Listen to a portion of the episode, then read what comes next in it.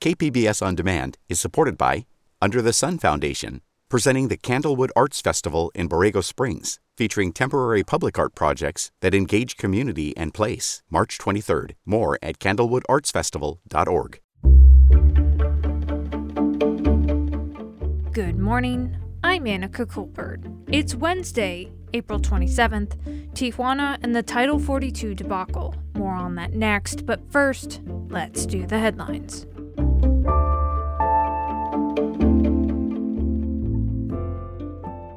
San Diego home prices have soared at rates not seen since the 2004 housing boom.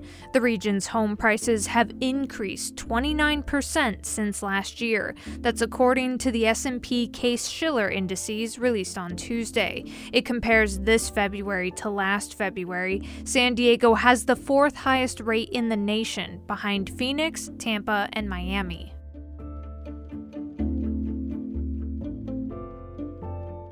The San Diego County Board of Supervisors voted in favor of buying a twin engine helicopter to help battle wildfires. The helicopter is estimated to cost $16 million. The new twin engine chopper will be able to fly at night and carry more water than the county's current single engine choppers.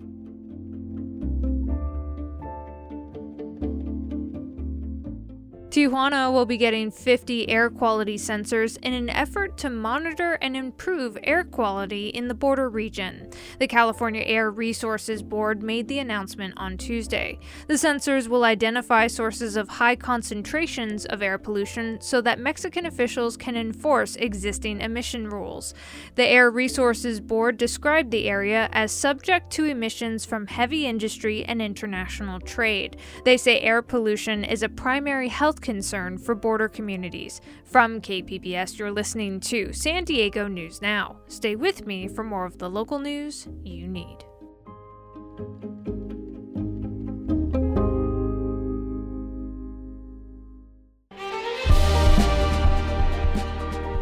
Hi, I'm Bill Hoehn. And I'm Ted Hoehn.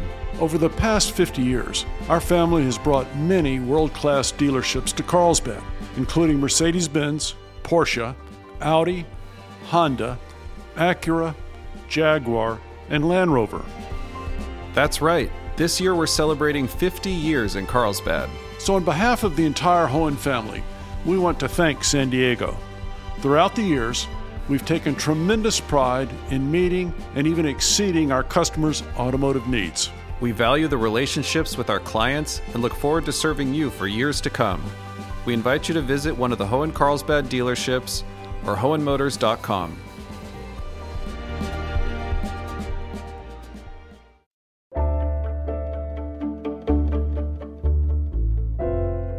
Comments from a federal judge have put plans to end Title 42, a controversial Trump era asylum policy, in limbo. But regardless of how the judge ultimately rules, KPBS border reporter Gustavo Solis says there are still many questions about what the end of Title 42 would mean for asylum seekers. Julia Neusner has spent the last two years visiting border cities, documenting the struggles of migrants who were turned away from the U.S. via Title 42. This is the order the Trump administration put in place at the beginning of the pandemic. It gives Customs and Border Patrol agents the power to turn away asylum seekers without a hearing. Neusner is an attorney with Human Rights First. She recently visited Tijuana and talked to some migrants about the Biden administration's plan to end the program on May 23rd. Their reaction wasn't particularly positive. So when I was uh, when I was visiting shelters in Tijuana, the administration had just announced its intention to end the program. And I think more than anything, people had questions and doubts. The Biden administration waited nearly a month before releasing a detailed plan of how they plan to handle the end of Title 42. That plan was released Tuesday, and it calls for increasing staff along the southern border, expanding migrant processing capacity, supporting local nonprofits, and deporting unauthorized migrants who are not requesting asylum. This lack of clear messaging has repeatedly frustrated Tijuana officials during the entire Biden administration. Enrique Lucero is the director of the city's Migrant Affairs Department. He says when Trump was in office, at least everybody knew what to expect. Por lo menos Trump sabías a qué jugabas, ¿no? Decías, no, eh, aquí no queremos migrantes y no llegaron migrantes, a, hubo un, un descenso en, en, en, los intentos de cruzar irregularmente. Pero con esta nueva administración no se sabe. Lucero says Trump wasn't shy about his anti-immigrant views and largely followed up his messaging with actions. But that hasn't been the case with Biden. Over and over in the 2020 campaign trail, Biden promised to end Trump's harsh anti immigration policies and restore the asylum process. So when Biden won the election, thousands of migrants came to Tijuana and waited for Trump's policies to go away. But nothing happened. Biden didn't get rid of Title 42, so all those people just stayed in Tijuana. Que en dos mensajes que Joe Biden ha dado nos ha puesto en situaciones como la, la que estamos. O sea, primero La, llegada, la simple llegada de Biden a la presidencia fue lo que provocó el, el campamento El Chaparral, ¿no? Esa esperanza que él mismo anunció que iba a, a, a cómo arreglar los procesos de asilo, ¿no? Eh, y, y, y darle para atrás todas las políticas antimigratorias de Trump. Lucero says the mixed messaging put Tijuana in a bad spot. Now, with less than a month to go before the planned end date, another twist. A federal judge in Louisiana this week indicated his intention to block the termination of Title 42. According to the case's briefing schedule, the judge could make his final ruling the week before May 23rd. Aaron Reichlin Melnick is Senior Policy Counsel for the American Immigration Council. He says we probably won't know anything until right before the termination date. Realistically speaking, we will probably get a decision just before May 23rd. Uh, it could be a few days, it could be a week. Uh, the schedule is such that we're going to not find out about this until um, really the last minute. Until then, asylum seekers in Tijuana will continue to live in their precarious state of limbo. Gustavo Solis, KPBS News.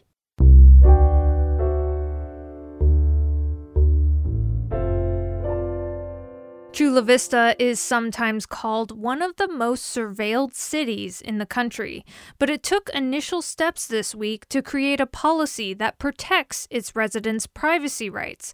KPBS's Amita Sharma has more. Years after Chula Vista police began using surveillance tools like license plate readers and drones, the city has assembled a technology and privacy advisory task force. The mix of tech experts, residents, and privacy advocates hope to draft guidelines that balance the city's technology use with limits on what kind of data is picked up by surveillance devices and how that information is used. Nick Paul is a Chula Vista activist this is an opportunity for the community to make sure that surveillance tech and technology in general in the city is being used in a responsible way. The task force plans to develop a privacy policy to present to the Chula Vista City Council for approval this fall. Amita Sharma, KPBS News. Accusations continue to unfold in the troubled San Dieguito Union High School District. A group of parents is now calling for the resignation of the school board vice president. KPBS education reporter MG Perez explains. Michael Allman is vice president of the San Dieguito Union High School District Board of Trustees. He was targeted for recall last year, but opponents failed to collect enough signatures. Now, a group of the community's parents want him to resign, claiming Allman continues to harass families and school staff who oppose him. Robin Ruderbush is one of the parents who wants Allman out. The thing that's really important to understand is that our administrators, our principals, and our teachers are protecting our kids right now from the chaos and the Board of Trustees. Allman also supported putting Superintendent Cheryl James Ward on administrative leave and potential termination because of racially biased comments she made. Ward filed a harassment claim against Allman last month. Allman denies the harassment accusations and says he will have more to say later. MG Perez, KPBS News. Coming up, novelist Don Winslow, known for using the San Diego and Tijuana areas as a backdrop for his crime novels, says he's retiring. We'll have that story and more next, just after the break.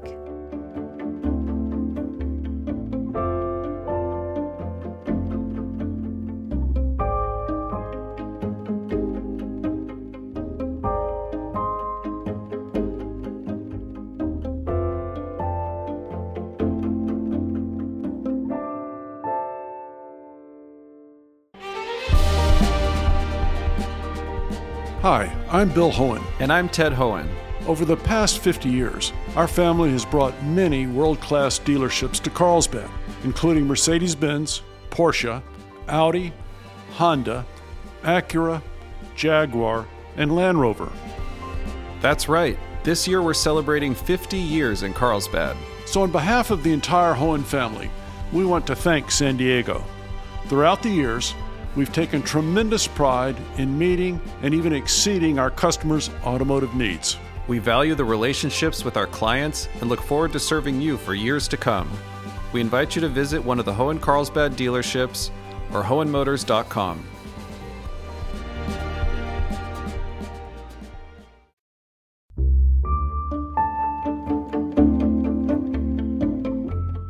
Novelist Don Winslow has used the San Diego Tijuana border locale as the backdrop for some of his most famous crime novels.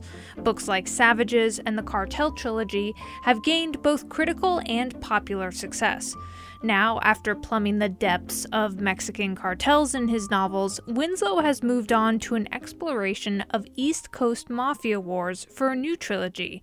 The first in the series is called City on Fire. It's a book that's already sparked praise as well as controversy for its subject matter and language. And it's also led to a surprising announcement from Winslow, one of the most celebrated crime novelists in the country. He's retiring from writing. Don Winslow joined KPBS Midday Edition host Maureen Cavanaugh. Here's that interview. Now, your story opens with a beautiful woman emerging from the ocean on a Rhode Island beach and a group of men and women evaluating her body.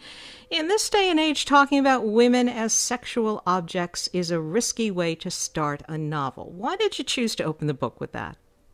Well, because the book is taken from the story of the Iliad and the Iliad is largely about the objectification of women. Uh, the the fight, you know, the Trojan War starts over sort of toxic masculinity over Helen of Troy. And there was a very similar incident when I was growing up in New England between the Irish and Italian mob that resulted in a war uh, that went on for 10 years and cost 30 something lives.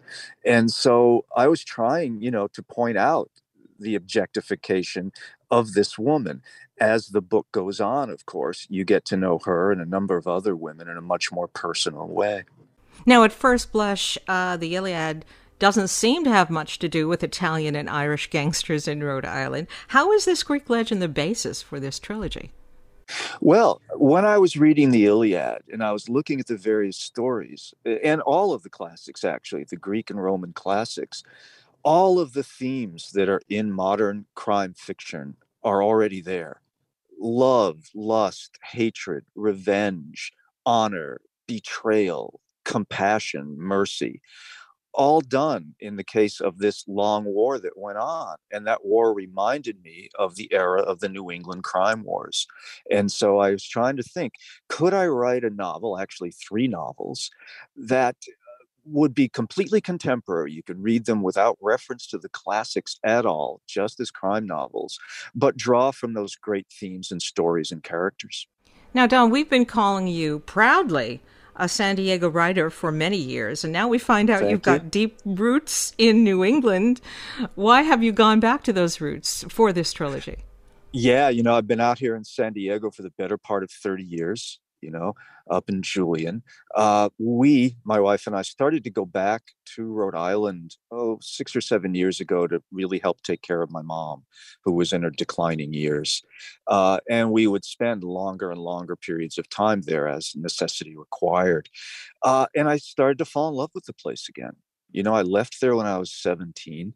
Uh, went back sometimes, but not all that often and not for very long. Uh, but then going back, I don't know, I started to find the the charm of the place and the soulfulness of the place, and it, it made me want to write about it. Let's talk about the language in the book. There's an offensive racial slur you've chosen to use in this book. You've also used racial slurs in your books before. Then, on the other hand, you've criticized celebrities like Joe Rogan for his past use of racial slurs. How do you explain your use of this slur in the book, especially when these words are now more incendiary than ever? Well, they're not words that I would ever use myself in speaking to or about anybody. But if I'm going to write about racial attitudes and racism, I'm going to use racial words that are accurate to the people who are speaking them and thinking them. The use of the slurs, though, could trigger painful associations in some of your readers. And I'm wondering, as a white author, do you feel any responsibility for that? Well, I do feel responsibility, but again, I feel responsibility responsibility, sorry, to portray racism accurately. And it, there's no other way to do that but use those slurs. It, it, do you think? Well, I think you know in the in the the circumstances in which those scenes are set, yes. Okay. Well, your new book, City. Uh, now, let me just ask you one more thing about this. Do you expect that the use of a racial slur now considering our contemporary climate, is going to affect how your book is evaluated and how it how it sells? I don't know. You know, I don't know. I, I write the stories that I write. All right. Well, your new book, the story that you wrote, City on Fire, comes out today. Two more books in the series will follow, but they have apparently already been written. And you announced last week on TV that these will be your last novels. Why? Well, I, I want to go on and, and do other things. And primarily what I want to go on and do is to to keep being active politically. You know, for the past four years I've I've had a very active Twitter account opposing the Trump administration and Trumpism. And uh, I feel that that's still an important battle that's not over. And I want to dedicate more time to that. Can't you do both? no, I don't think so. You know, look, I, I, think I've I've told the stories that I want to tell. Uh, it's time to do something else. I think this is an existential moment in American democracy, and uh, I think I need to be in that fight. And that was novelist Don Winslow speaking with KPBS Midday Edition host Maureen Cavanaugh.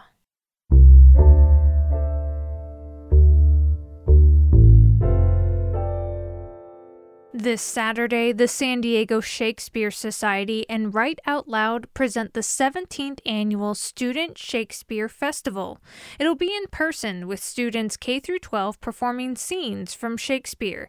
KPBS arts reporter Beth Accomando previews the festival. San Diego Shakespeare Society's Student Shakespeare Festival is a delightful and impressive event.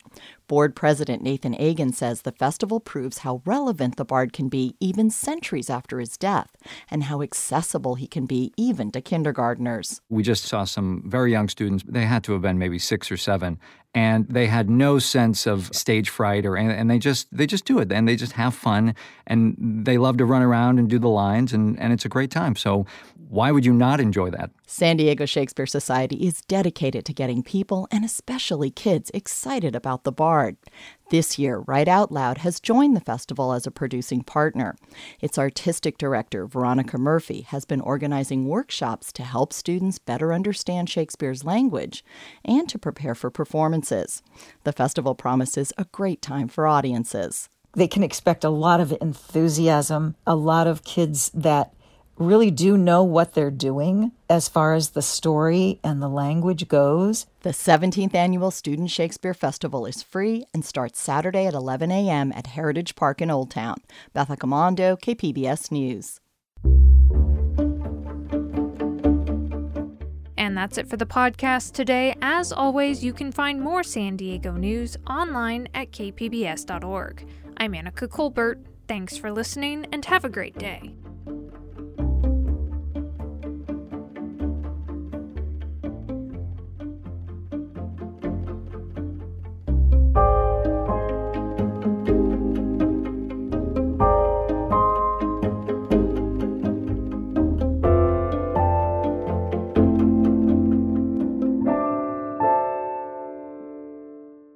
KPBS On Demand is supported by Marrokal Design and Remodeling, helping homeowners with their home remodeling needs. From ADUs to custom kitchen remodels and room additions, Marrokal Design and Remodeling designs and builds your dream home. Learn more at trustyourhometous.com.